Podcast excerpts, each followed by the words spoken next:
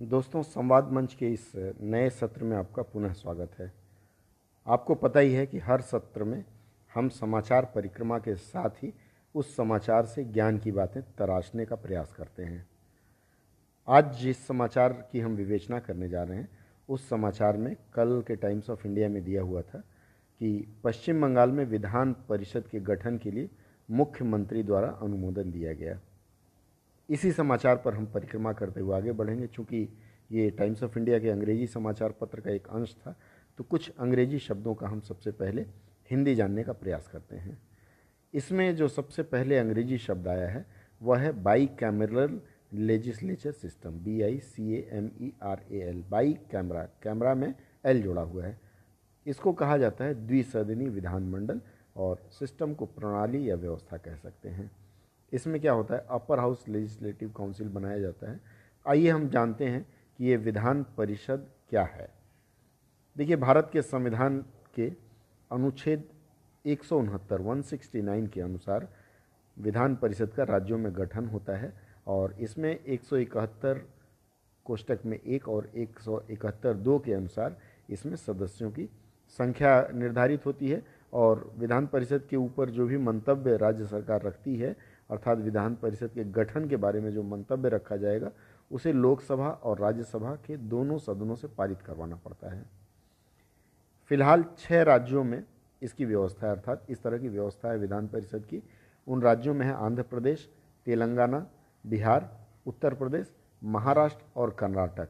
हालाँकि भारत के संविधान में यह बात व्यक्त है कि राज्य यदि चाहें तो विधान परिषद का गठन कर सकते हैं और जिस तरह से संसद में होता है, दो सदन होते हैं, उसी तरह से राज्यों में भी दो सदन होंगे और एक दूसरे को सहयोग करते हुए या एक दूसरे की चीज़ों को देखते हुए चलेंगे। इसका लाभ यह है कि विधानमंडल में जो हैं वो निरंकुश ना हो जाए, प्रशासक निरंकुश ना हो जाए, इसलिए दूसरे सदन की व्यवस्था रहती है। पश्चिम बंगाल में सन उन्नीस सौ बावन में डॉक्टर विधान चंद्र राय, उस समय के तात्कालिक मुख्यमंत्री थे, उनके शासनकाल में पहली बार विधानमंडल की स्थापना हुई थी। लेकिन उन्नीस सौ उनहत्तर में एक अगस्त उन्नीस सौ उनहत्तर को यूनाइटेड फ्रंट सरकार बनी और उस यूनाइटेड फ्रंट सरकार ने पश्चिम बंगाल में विधान परिषद को ख़त्म कर दिया और वह जो कानून बना उसे कहा गया west Bengal legislative council abolition act 1969 अब हम आगे बढ़ते हैं विधान परिषद के बारे में और हम जानें। देखिए, विधान परिषद में सदस्यों का कार्यकाल होता है छः वर्ष का। न्यूनतम आयु इसमें जो सदस्य बनना है, जिन्हें मनोनीत किया जा सकता है, वे हैं, उनकी आयु होनी चाहिए तीस वर्ष। इसमें सभापति और उप सभापति भी होते हैं, जैसे राज्यसभा में दो पद होते हैं उसी तरह से। और इनका चयन या इनका चुनाव जिला परिषद या अन्य स्थानीय निकाय के सदस्य करते हैं। उनका प्रतिशत विभाजित किया हुआ है कि कौन कितना प्रतिशत कर सकता है।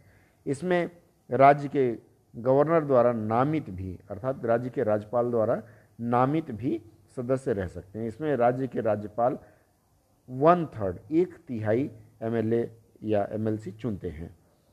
राज्य की विधानसभा के कुल सदस्यों की एक तिहाई संख्या इनकी होनी चाहिए, लेकिन यह बात भी ध्यान रखना है कि कभी भी यह संख्या 40 से कम ना हो।